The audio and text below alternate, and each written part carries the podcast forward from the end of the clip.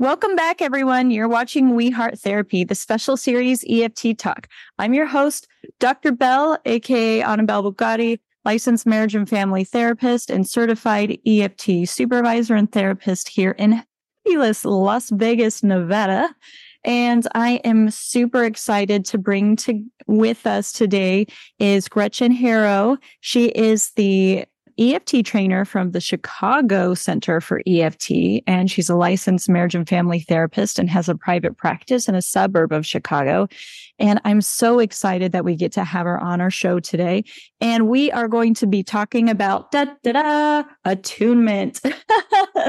yes, yes, that word that we use at all of our trainings and is common to the EFT language and attachment, but you know, as some of you guys have figured out, it's not quite as simple and smooth and easy as we would all like it to be all the time. So, so I we're going to uh, make this video. So, Gretchen, thank you so much for joining us.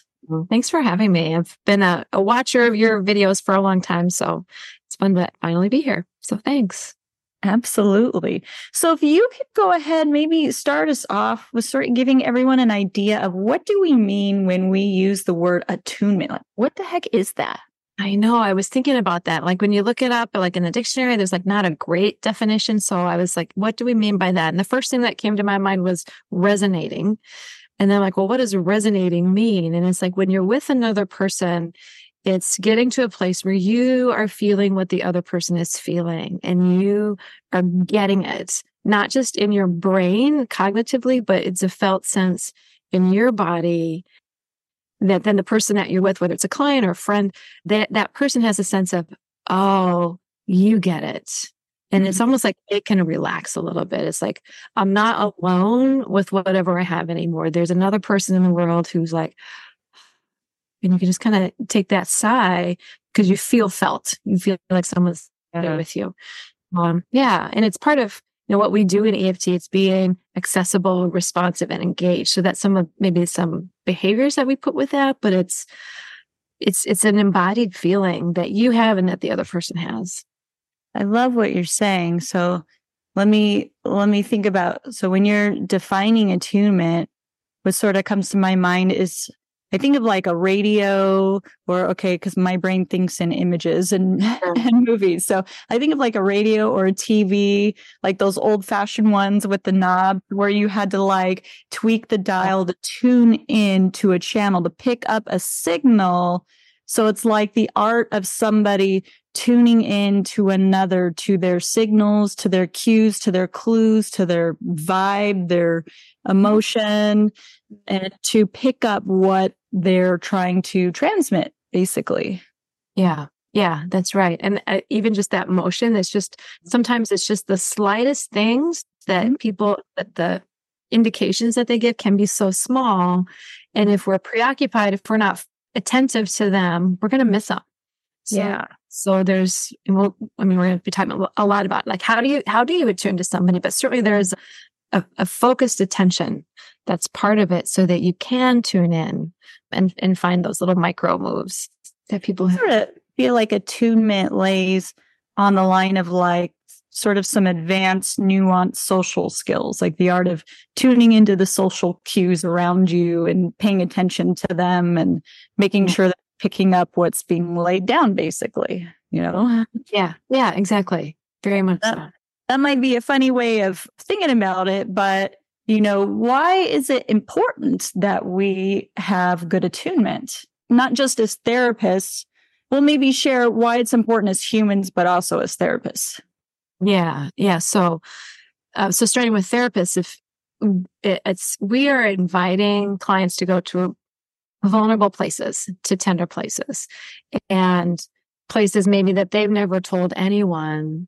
And if they don't feel like we're paying attention or we're not getting it, we're not going to be safe.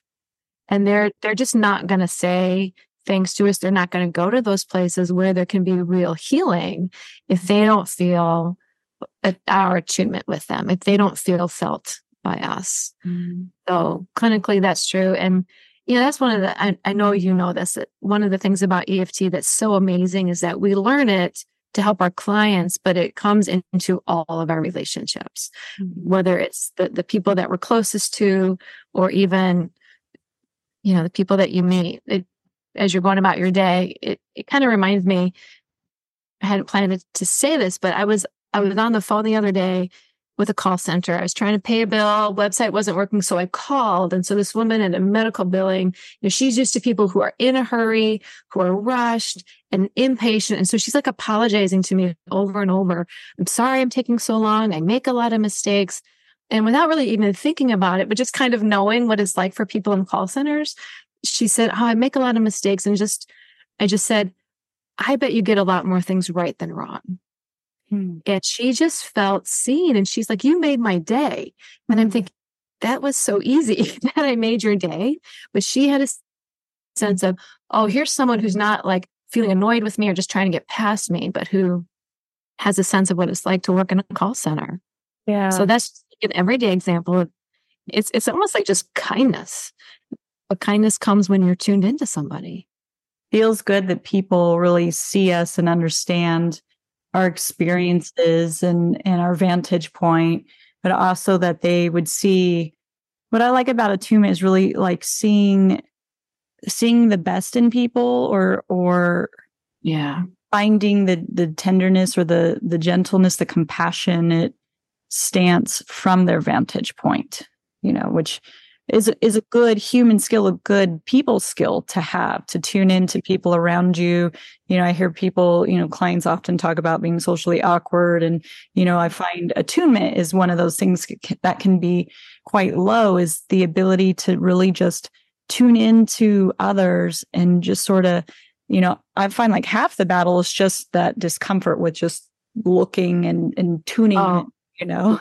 And then the other part is how do you make sense out of what you see you know? But i love also what you're saying about being a therapist and you know hopefully a lot of you guys are seeing therapists. Yes your therapist should be having a therapist because you know we want to also stay mentally fit and healthy just like hopefully your doctor is going to see a doctor too you know? But you know i've had therapists in the past where it's like you know I know that I need to share something that's really deep and personal, but if I feel like, you know, they're not really tracking and like actually tune into my experience and I'm saying something and they're responding back with a statement that feels like they're way out in left field. I'm like, why would I even go deeper with you when you're not going to catch me there? You're not going to see me. You're not going to understand me. Like, that's not going to be a good experience at all. You're going to feel trapped, most likely, if you go there. Yeah. Yeah yeah, there's an element of just remembering and holding in our minds this is another human. Mm-hmm. And they have the you know, concerns like I do, they have worries like I do, they have joys like I do. And it's looking for that humanity, maybe underneath some very defensive or critical or you know, all the moves that they have to survive in the world. Like what's what's underneath that? And believing that there's something there is a piece of it. Well, an attachment helps us know that there's something there more than than what we see on the surface. Like I always say that behavior is like the tell, you know, of something deeper. You know, if you're like if you're looking at a tree, the leaves are the tell about what's growing at the roots. You know, if you see the leaves in disease state, then you know an arborist is going to know, hey, you might have some tree bark disease or this or that. you know, so just like let's go and cut off all the leaves. you know, so it's super important and and i know some some folks can it, it can be a struggle to really see what's underneath and you know i i've heard some therapists also and, and i've struggled with this you know in my early days as well sort of this myth that you know because couples therapy you have two people now that you need to tune in and catch and see and understand and you know i guess you know, there was this belief that if you're tuning into one partner, then the other one's going to feel like, oh my gosh, you're, you're, whoa, that's scary. You're seeing them. And, and that means you're not. Yeah. Yeah. Yeah. Could you speak to that a little bit?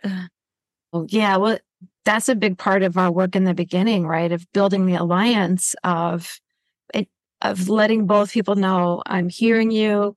I'm on the side of your relationship and even making the invitation to someone and saying, if you ever feel like I'm siding with your partner, I hope that you will tell me because that means I need to shift how I'm engaging with you. And, you know, early days, it's also just that intentional shift back and forth of making sure you don't spend too time, too much time with one person. Cause that's in that, wait, she's always talking to them. The other person might start to feel like, yeah, you're not getting me. So it's, it's yeah. balance, especially in the early days and also the invitation of let me know if you feel like you're not being heard basically. Mm-hmm. yeah i wonder if part of it comes from you know when we're first really learning eft part of one of the things that we really focus on is being able to have two truths and to see both. And i think that's hard for humans in general to realize that just because you have pain you know, and I, as a therapist, am tuning into your partner's pain and seeing and understanding, you know, attuning to them and being with them doesn't negate or cancel out or take away from your pain and your reality. And there is space for both. And and attuning to them is not saying, oh, you're totally right and your truth is totally wrong. It's not, that's not it at all. No, it's not. And that's another thing we can be so explicit about to say, as we're hearing one person and we're aware of the reaction that the other person is having, we can, we can say very directly, I know that you have a different perspective on this and I want to hear from you too. I just want to finish over here so we can cue them of like, I know, I see you. And yeah, be very explicit about that. So people can okay i can take a breath i can wait another minute or two while you listen to my partner even though i have so much to say that i need you to hear right now right? Yeah. Yeah. So really just reassuring you guys that you know when you have multiple people in the therapy room you know the art of tuning into one and and you tune into both and and sort of the vibe of the couple as well. But being with one doesn't mean that you're dropping the other or negating their experience. So, you know, it's, it's, mm-hmm. we've got to hold both. And so, so, and that's part of the challenge, right? So we have to be talking to one, but be checking, right? You just visually, how is the other person doing or what vibe or are they moving uncomfortably, you know, to let us know, okay, I need to switch over pretty quickly here. Or right? we can't focus so much that we're, we're missing Seeing those nonverbals. So, if it's okay with you, let's yeah. sort of like maybe explore, unpack sort of what attunement requires from us. And again, if you're a mm. regular person on the street, like a, you know, someone looking for a therapist or just wanting to improve, you're certainly welcome. You know, I had a lot of wonderful everyday folks find their way onto my podcast and like, oh, I think EFT is for me, you know, and that's wonderful. And, and they found EFT mm-hmm. therapists. This is geared mainly towards therapists, but this part is for everybody, you know, to the art of tuning into somebody. Like, what does that really require of a human, a therapist to to tune in, pick up, you know, before and we'll we'll talk like second half about what to do with the information that you pick up but how do you actually like do attunement? Like on, on the tuning inside. Yeah yeah so what so as i'm also i'm also thinking about is, is you're thinking if people are potential clients thinking, what, how do I know if this is a person who can attune? I often encourage people to get a phone call with the potential therapist and maybe talk to a couple different ones. Just so on that phone call, do I feel like this person is listening to, to me? Do they have time to talk to me, even if it's just for five minutes? Mm-hmm. Yeah. Or, and so, so part of it is like, even if you're trying to tune into your partner, like learning skills of attunement better for betterment of your relationships, like yeah hard, you know, especially people mm-hmm. would try themselves as like socially awkward, you know, is this eye contact? Is eye contact part of attunement? Well, it probably depends on culture, right? What what is normal for where you what you've learned along the way. But I I think like in a really basic way, I go back to what I taught my my sons when they were little and not I felt like I felt like they were not listening to me. I would say, I need you to listen with your whole body. Mm-hmm. And so what that meant was don't be doing something else. Don't be looking away. I, and, or trying to get away from me, but like, let's be in the same place and turn toward each other. And so we can have a sense of, I am attending to you. Mm-hmm. So there's definitely that piece of when people are yelling at each other from other parts of the room or just even having a conversation so quickly it can escalate because they're not tuned in. They're not totally hearing each other or they're starting to react but they don't see the other reaction. So yeah eye contact and presence in the same space is really important. Um, i'm sure you've heard and people who are watching have heard so many times the argument between a couple that begins on text because we say things on text that we wouldn't necessarily say out loud, or there's so much shorthand that happens that people misunderstand each other. And it's like, or your yeah. mood may be likely to filter, you know, the tone of message that's right. real just typed. Right. Or or your mood and how you see what maybe has been typed in a very calm, neutral way, but you see it differently because it's, it's always just- kind of funny if you have someone read you a text, like you can always tell how they interpret it by the tone in which they. Absolutely. So there's so much context that's lost mm-hmm. when you only have the words, right? It's just not enough. So, yeah, to be able to tune in, whether it's a partner or to a client or to a child, it's mm-hmm. attending with your whole. That's that's one of the things I think about. Um, attending body.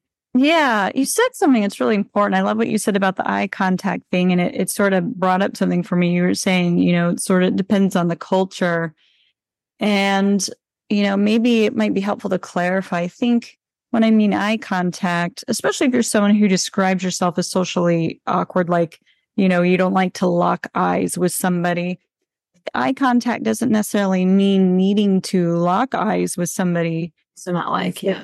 yeah. I mean, though, to be able to meet somebody's eyes and and see them with your own is powerful. It's important for our mirror neurons, but I think it's the eye contact is also just seeing, you know, being able part of that listening isn't just with your ears, it's with your eyes. Like if you know, it it you were saying like, you know, if if couples from another room or they're doing something else, it's like when you're trying to tune into something, let's go back to like a TV program, you know, if you're not really watching, if you're not tuned in, if you're doing something else, they may make a gesture or do something that's silent, that's not using words that if you're not watching with your eyes, you won't be able to pick it up. You know, so and and micro expressions that might be contained in the silence or the silence itself, the body language, you know, the maybe the avoidance of eye contact all of those are part of tuning in. And it's again those are signals mm-hmm. that want to pick up on. It's like when you look when you tune in when you see focus attend which could also be another word for paying attention to what's happening right? What what do you see when you tune into the program in front of you the person you know yeah, and it is a, attending, right? When it's when it's someone's big emotion, we we are tending to them and and helping hold something that maybe they haven't been able to hold by themselves. So, mm-hmm. for sure. Now, I'm imagining if I'm a person, even a therapist, if I'm a person, I realize. No, I knew there was more to that sentence. I'm a person, blah, blah, blah. And I'm a regular person, non therapist, but even like a therapist, I know that that key phrase that you said big emotion sometimes feels so scary and it's like people are like ugh. Like i don't want to tune into that. So mm-hmm. i guess it would be what could be the cost of not when when something feels so uncomfortable we we feel like i want to go away from it what could be the cost of doing that what the first one that comes to my mind is it it comes out it just comes out sideways so we mm-hmm. might be hurt and sad that our partner said something to us, but if we don't say it, whether they think it's not, you think it's not that big of a deal, I need to just get over it, or I don't want to talk about it because it never goes well, and we don't say anything, it's going to come out some other way, some a, a verbal jab somehow, or that withdrawal. Our our partner is going to know it, right? But if if we're able to like like in, in a therapeutic setting to be able to make space for that and validate that and help a person feel heard then it like it can dissipate. The repair can be made. We can help our clients make that repair. Because we've tuned into that it becomes more tolerable for them. It helps the client the partner tolerate it. And then we can then they can you know over time get to that place where they can provide that relief for each other of like oh my partner gets me I get attached securely now to my partner. And that's that's the goal, right? You know, I st- I start to think about you know, like this idea of big emotion and how some folks, you know, can become very uncomfortable around big emotion and how that can block become a block to tuning into somebody. I'm wondering if part of it is because people feel like they have to do something to it or they don't know how to respond to it, what what to do with it. Mm-hmm. And and you know, we'll we'll go a little bit more deeply into what to do with the information you receive. I'm thinking like the art of attunement, you know, as a, a way of responding with your whole body by giving your focused attention without even necessarily saying words. Like, I think the first step of attunement doesn't always involve words. Yeah. So I, I noticed myself as you were talking, I just started nodding. Mm-hmm. right. So it's yeah. that, it's that like, yes, what you're saying makes sense to me. We give that nonverbal, I'm with you, say more. Yeah. Yeah. I mean, how many times do people come to our office and complain that their partner is not tuned in. And the things that they give as examples are totally not anything done with words. It's body language right? So it's like right my partner's looking somewhere else or they're looking at their phone or you know they talk to me but they're looking at my forehead and not at my eyes. And you know like just all kinds of different ways that it shows up you know? So it's like even before we get to the to the way of responding with words i think the basic starting point of responding letting somebody know you're tuned in is like a felt bodily expression of I have your attention. Does that make yeah. sense? yeah. So I think it's a very embodied thing, right? If if we're staying in our heads with someone, we might say, Oh, that was a good conversation. But if there's a tender thing that you're holding and not feeling able to share, you're gonna leave that saying, Yeah, but I, I still am I'm still alone with this. I, I haven't that person doesn't really know me. And maybe maybe and maybe you might draw the conclusion of like that's not a person who's interested in that part of me so mm-hmm. i'm gonna i'm gonna keep a protective distance yeah yeah yeah that that's that's so important you know i want to actually want to go back to something you said of people have discomfort with big emotion and i think there are i'm sure you've discovered this with some of your supervisees we have therapists who are often uncomfortable with big emotions or with or with clients feeling uncomfortable, like they want to step in and kind of relieve that discomfort. Yeah. And so, so one of the tasks that we as therapists have is to discover the places where we are uncomfortable and mm-hmm. get curious about that.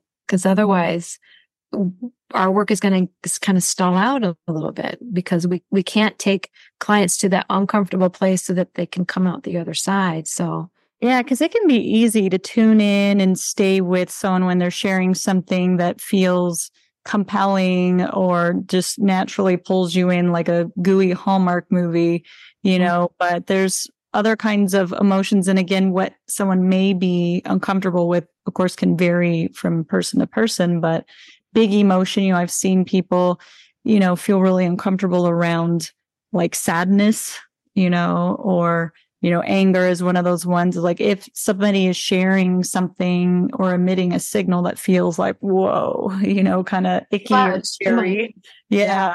Or big or loud, then it's like, how do I be with that person? It's it's like, I wonder if people feel like do, do they feel like they need to protect themselves somehow and that can block them from tuning in if it gets big? Yeah. Yeah. And whether it's the therapist protecting themselves from a, a client who's angry with them. I mean, that's, I don't, I don't know anybody who likes that or is like, yay, my clients got mad at me today.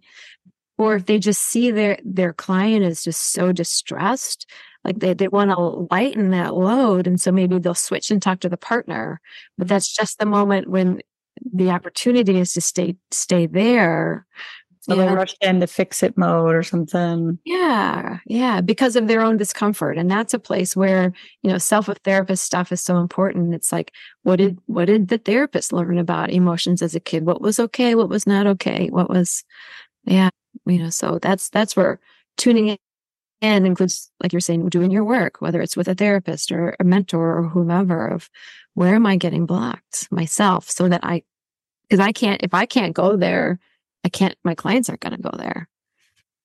I guess maybe what comes up for me is maybe like a thought of dispelling some myths about attunement right there is that if somebody is sharing something like let's just say a person is angry with me and they're showing big angry emotion that feels really uncomfortable but you know i'm hearing that tuning in and being with them could be very helpful you know for the benefit of the relationship.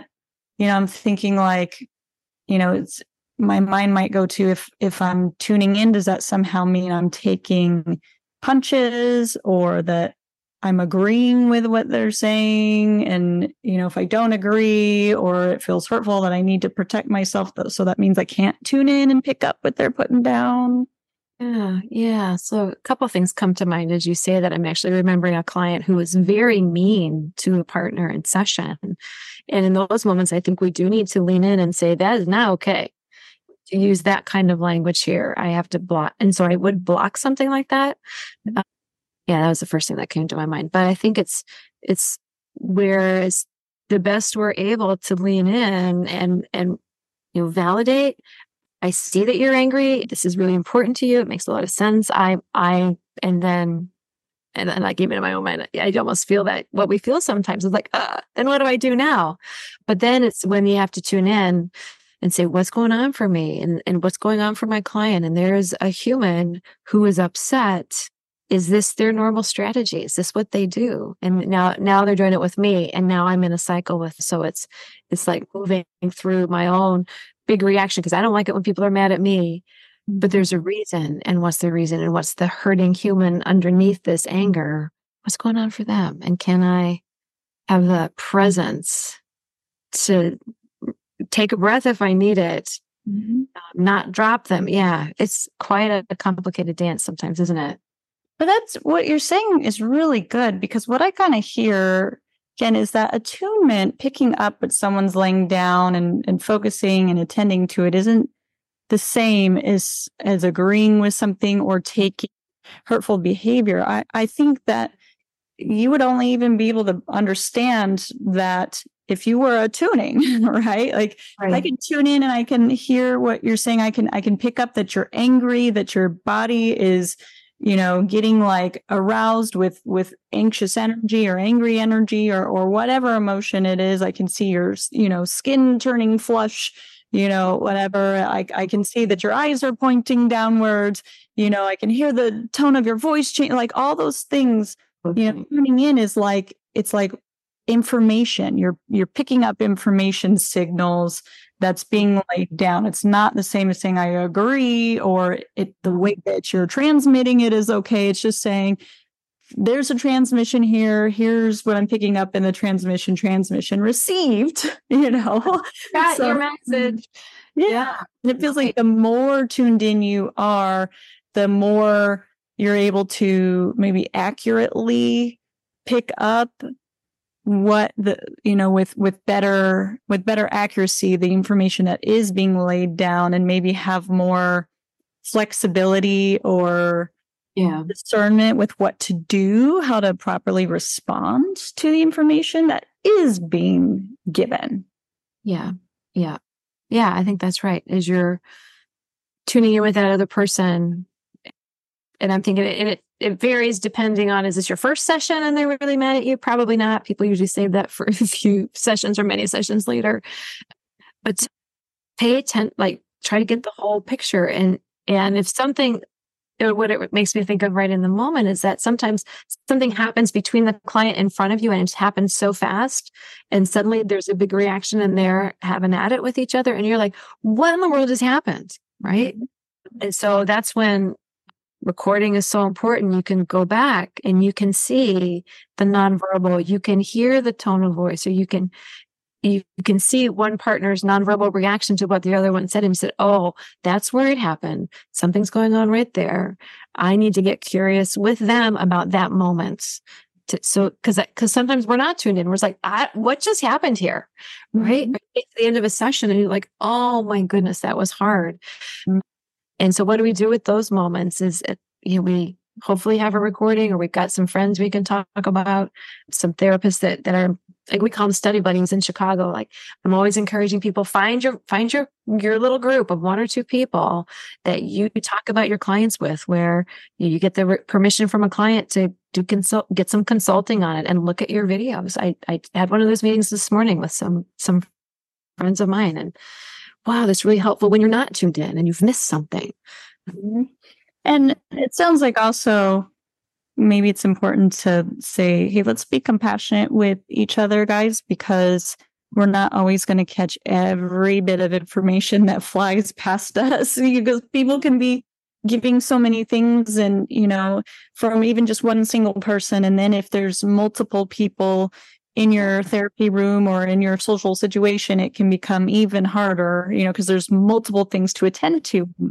Yeah then you sort of have to decide you know sort of a decision making tree. What's what's the first order of attending? Who do i attend to first? And what's the most important? And prioritizing. So it's okay guys if you miss mm-hmm. some things you know and that leads we all do it no matter what level you're at right? You miss stuff i miss stuff we go back yeah. figure it out. Yeah so that's the second part is so okay so if we're tuning in and we're trying to pick up the information signals how do we understand or make sense out of like how do we interpret the information that's being transmitted? Like what are all what all are we in on?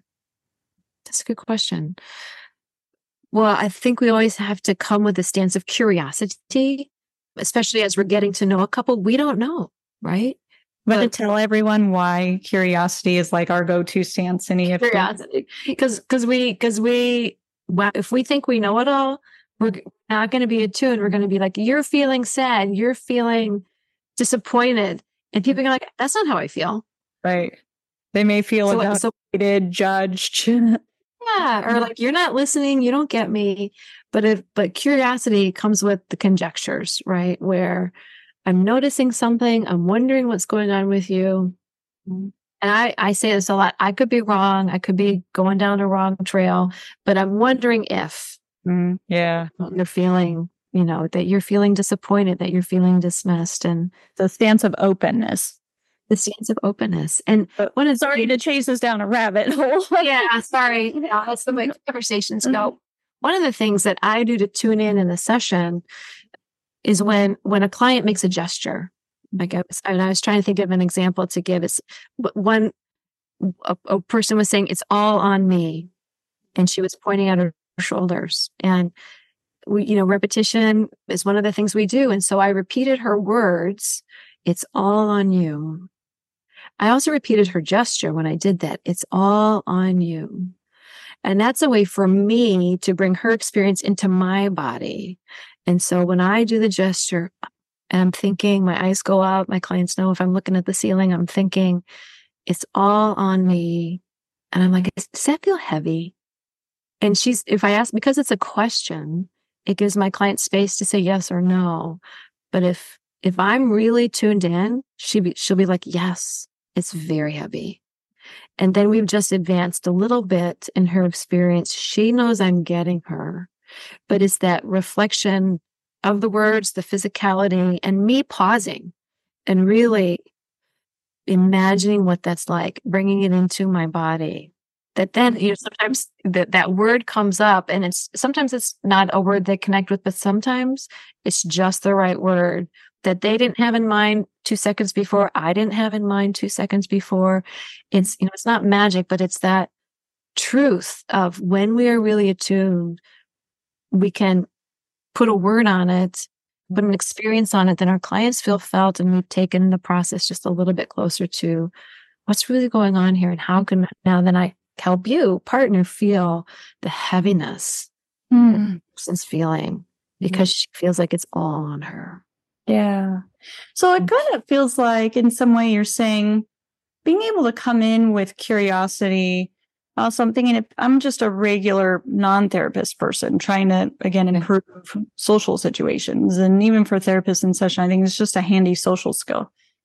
Yeah. Like coming in with curiosity sort of frees me from feeling like I have to accurately assume or understand exactly what information signals are being transmitted by somebody rather than just understanding that there are information signals being transmitted and to be able to pick up on what kinds of signals are being sent and then to say oh, I noticed. Like with curiosity, we don't have to like, oh, I think you're really pissed because you're doing this or you're doing that, or you must be sad. You know, somebody has a tear, but it could be a tear of sadness. You know, it could be a tear, could be a tear of joy. Not all tears anger, sadness. Right? Yeah, angry tears. You know, so it's like you don't have to automatically know what the signal means. It's just pick up on the fact that there's a signal, which just lets somebody know you're with me because you're paying attention to the fact right. that I'm sending signals and you care enough to check it out and to notice, which is huge for people. And so coming in with curiosity is like frees me from feeling like I have to know exactly what that signal means. Like, oh, I know that you're making a gesture with your hand or you shrugged your eyes or you did this, but I have no idea what that means. It's like, that's okay. Get curious. You know, hey, I noticed that you, honey, you shrugged your shoulders right there and you sort of looked down at the floor. Can you tell me what that means? you know? Yeah, exactly. And so as a therapist, we can be knowledgeable about the model. So we know like I tend to think, I know I'm looking for sad, scared, shame, joy, maybe, but I, I know what I'm looking for. I don't know the particular words and like you say, the particular cues that this client has to tell me, but I know I'm looking for things in those categories of emotion. So I, so that kind of funnels my my conjectures into certain places but I still want to learn and be curious about the unique experience of this person, this couple, this family. Yeah. And then they feel that, that we're not putting them in a box, but we want to know them uniquely. Yeah. Yeah. And I, I like that. And I think, you know, too, what you're saying is it's not just the the content of the words that someone might be saying that is the it's not a single thing that we're listening for picking up on. It's body language you know the way they may shift their stance or their gait the mm-hmm. facial expressions especially if it's a culture that isn't verbally emotive but you know uses more micro expressions. You may have to rely more on the information from body language but also it's it's also like the tone of somebody's voice. And I know polyvagal talks about that. It, what's fascinating is it says, you know, people and and you'll hear clients talk about this also, and, and you've probably experienced this as a person, is like somebody will say one thing like, no, I'm not no, I'm not angry, but their tone of their voice says something completely different. And you're like, well, I don't believe that at all because I'm getting all these other signals. So it's a mixed yeah. signal. So polyvagal science says, you know, we can mask, try to, we can give mixed signals from other parts of our, you know, body or, or language that communicates, but the tone of your voice is the dead giveaway every single, it's the only unambiguous cue of danger or safety according to our brain, which is fascinating because it's true. You know, when someone says, I'm fine, you know, but they they like change that tone of their voice, and you're like, mm, I'm not buying what you're selling. yeah, yeah, so much.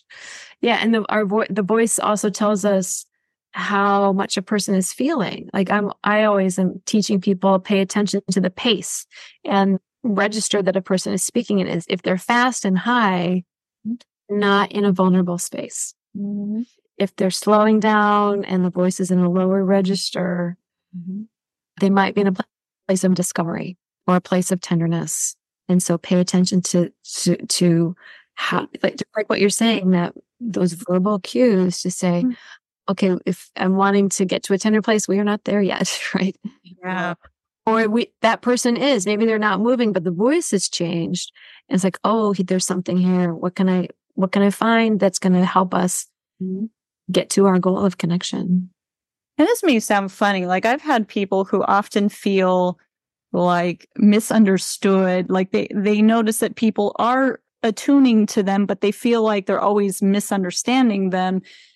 and you know, so in exploring it, it's like it it seems to be a reoccurring pattern of the outside world picking up or or you know interpreting the same cue and so i say you know maybe the attunement we need to work on is the self attunement right? If you are genuinely feeling happy but you know maybe you or someone who'd say i have rbf you know or I, I say rgf rump, resting grump face you know something oh, where it's like people assume you're angry when you're not then you know oh. i would say like go to the mirror or you know do a, an exercise with a friend where you start practicing making sure what you're transmitting outwardly matches what's happening inwardly. Because sometimes we've not really focused on our tuned into ourselves to make sure that we are giving clear signals to the outside world which can help when people are trying to tune into us and so that we can avoid you know, at least on our end, help as much as possible to avoid people misreading our cues. Does that? Yeah. Mm-hmm. Yeah. What I'm thinking, I don't know that I've ever actually said this to a client, but I know I've said to like friends, like when they're happy, I'm like, tell your face. Yeah. Tell your face that you're happy, right? Or my my husband was watching me talk to somebody once and he he told me later, like my, my tone was kind of monotone until some point in the conversation when I smiled. Mm-hmm. And he's like, that changed it. He's like, you need to smile more when you're on the phone. And I'm like, well, that's weird. But it's like, it, it like transmitted to my voice and sounded more cheerful to the person on the other end. So. And it's amazing how something as simple as that can affect, you know, it's like, I'm, mm. I'm happy, but my face is not saying I'm happy. And the tone of my voice might be following and then you smile and it's like you can hear it in the tone of voice yeah and there's also a piece of like training and culture and the environment you grow up in that influences that i was speaking with a colleague who grew up in a, a former soviet union space and she was saying she was speaking about herself and she was saying people who have grown up in that place have learned to be guarded with and just not show much. And so there's a survival element, like she was describing, of you just don't do that. And it's not she she she was reacting to something somebody else said. And she said, it's not because we're stoic. We're not stoic, but we are guarded. And mm. so there's good reason. Know your cards. Yeah. So there's good reason why some why people have learned not to show on their faces what they're feeling. But, but yeah, I, I use a Vegas uh, term for that because oh, showing your cards because you card. we yeah, have professional right. poker players, and and I'll say like I've had some that don't, yeah, yeah they don't fit into the you know, I don't I don't want to say like every single poker player is this way, professional poker like, player. It's, it's like poker, yeah. poker face, right? Yes. Yes. yeah, they're trained because if you give emotion, it can give someone cues to what's in. What are your tells that you have a good hand or bad hand, right? Yeah. Right. So there are reasons and environments where that's probably a really good thing. But with our, our loved ones, with the person that we want to be close with, it's a strategy that's not working.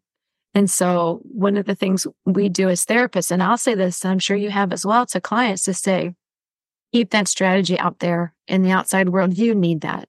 You know, we mm-hmm. talk about like first responders, they need that not to let those emotions get activated when they're on the job, but with your partner, with mm-hmm. people that you love, with your friends. Well, let's can can we find a strategy that's going to help you feel closer closer to them, help them feel closer to you. So yeah, strategy and like where you're doing that.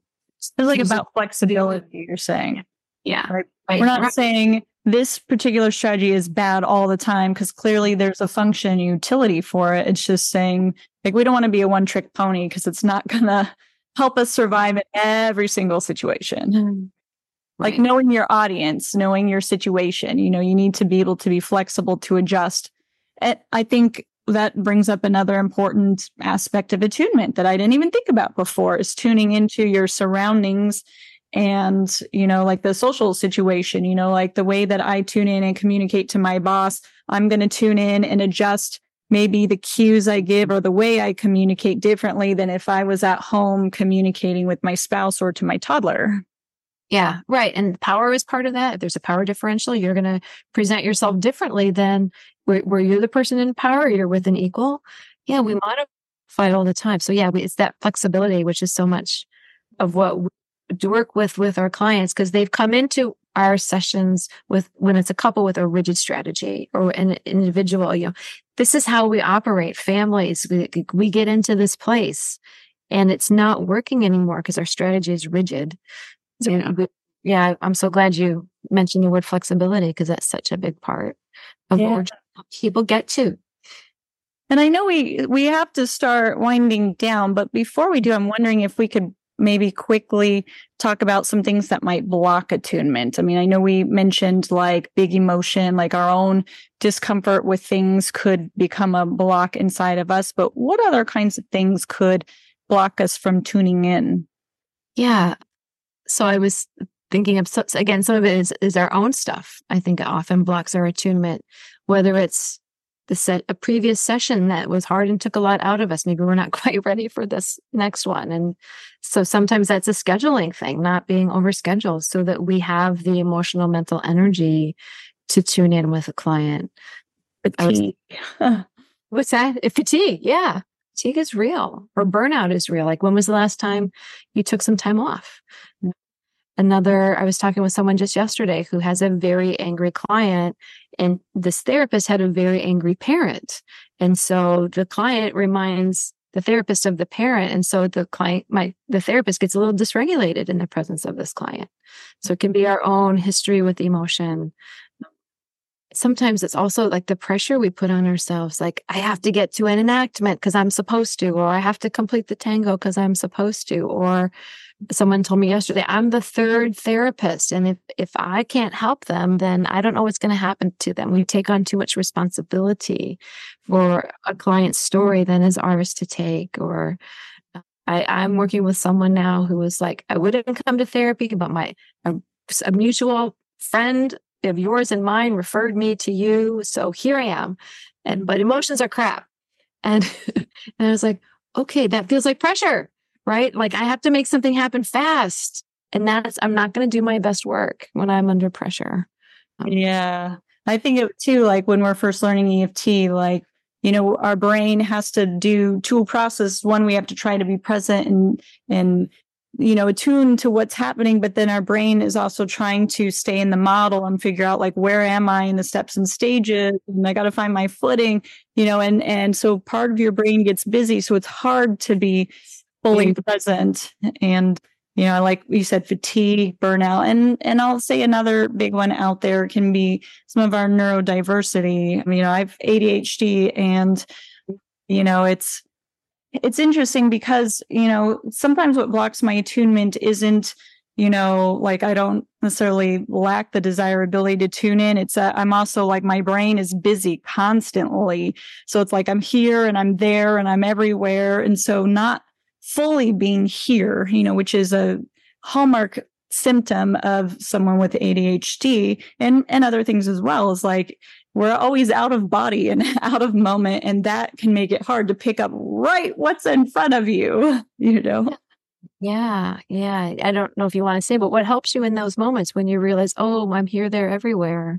How I, you I catch it. I recognize, oh, I'm like in the next moment or I'm thinking about this, come back. Like, you know, there's times where sometimes I'll catch it in session. It's like I just pop out and I'm thinking about like dinner. I'm like, oh, shoot, I just totally missed what they said. Oh my God. You know, I get embarrassed. I'll be like, I, I'm not quite sure I understand. Could you really be? I mean, there's like there's line ways to come back, but you know, it's really, you know, again, it, it does require attunement, I think, to yourself to recognize where you are when you lose your focus, bringing it back in, you know, and, and sometimes it looks like misattunement, but it's like also with neurodivergence, it's understanding what's in front of us. So our brain also gets busy trying to synthesize.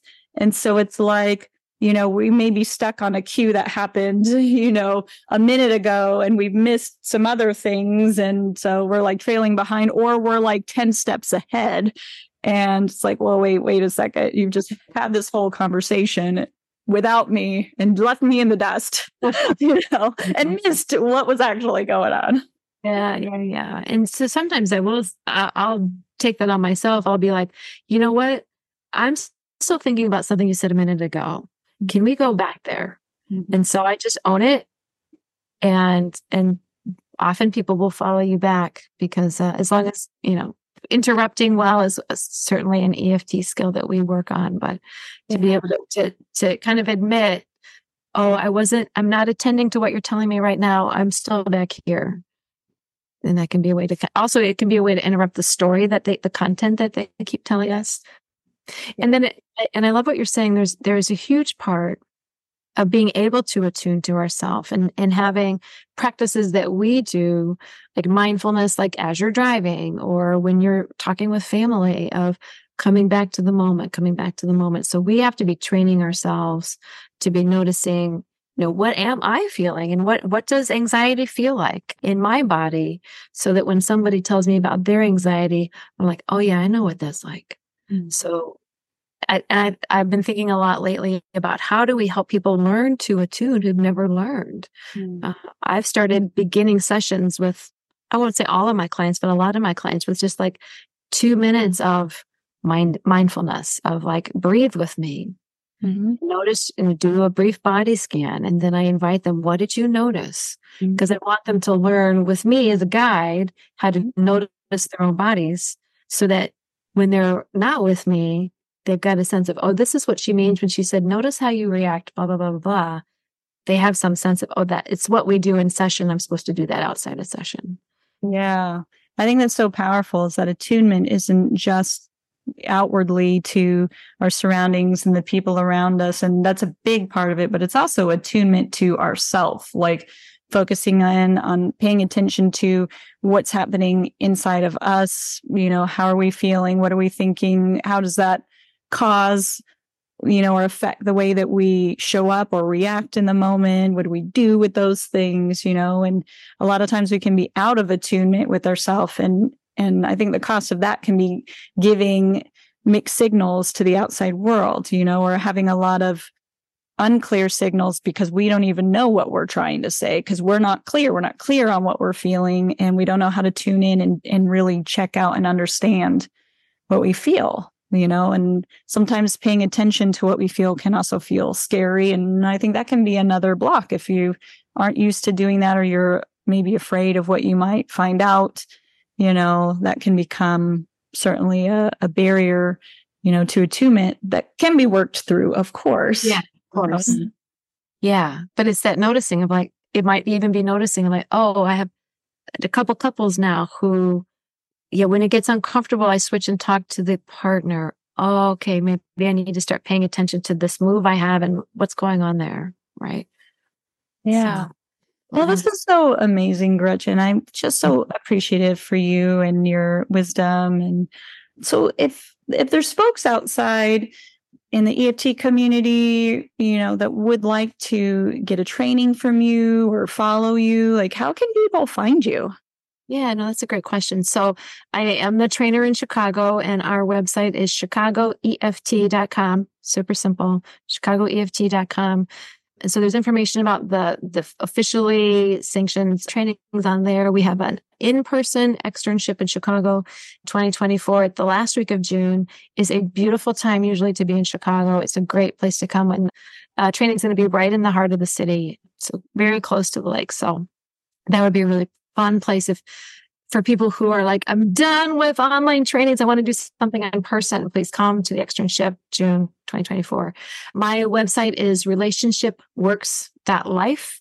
So it's relationship one works has an S on the it works plural dot L I F E. Yeah. And you can contact me through that. Awesome. Awesome. So I'm so excited. I will make sure that I put the link for your website in Chicago EFT in the description for this video. And mm-hmm. You know if, if you're just somebody who's interested in receiving eft therapy and you might be in the chicago area you know you can certainly look up gretchen and get in touch with you through your website so that they can work with you or yeah, maybe supervision as well. Of working with Perfect. learning eft yeah. Or email you and invite you to come to their eft home community for a training on the attunement that'd be awesome. That Thank would be you. wonderful. Awesome. having me on the show Absolutely. Thank you so much for joining us today and just for the gift of your wisdom and, and your expertise. So thank you so much. And Thank you so much to our viewers for watching and staying tuned. Make sure you guys pick up my EFT book on uh, relentless empathy and the therapeutic relationship, working with challenging, uh, connecting with challenging and, and resistant clients. I published it a while. It's such a long title. A long title, right? The publisher maybe change it, but you can get it on Amazon. Just type in Annabelle Bugatti, Relentless Empathy in Amazon. You can get it. Sue Johnson endorsed it, and it's really awesome, easy conversational read. But guys, make sure that you look up Gretchen and that you get in touch with her. And if you're interested about other EFT trainings, you can go to ICEFT, which is our head organization for EFT. If you want to come to Vegas and train with me, you can go to our Southern Southern Nevada EFT is a community I lead, snveft.com. Otherwise, guys, thank you for staying tuned and make sure that y'all hit subscribe because more videos are on the way. Don't forget to buy my book. Using relentless empathy in the therapeutic relationship, connecting with challenging and resistant clients for helping professionals. Available on Amazon or on my website, www.drbugatti.com.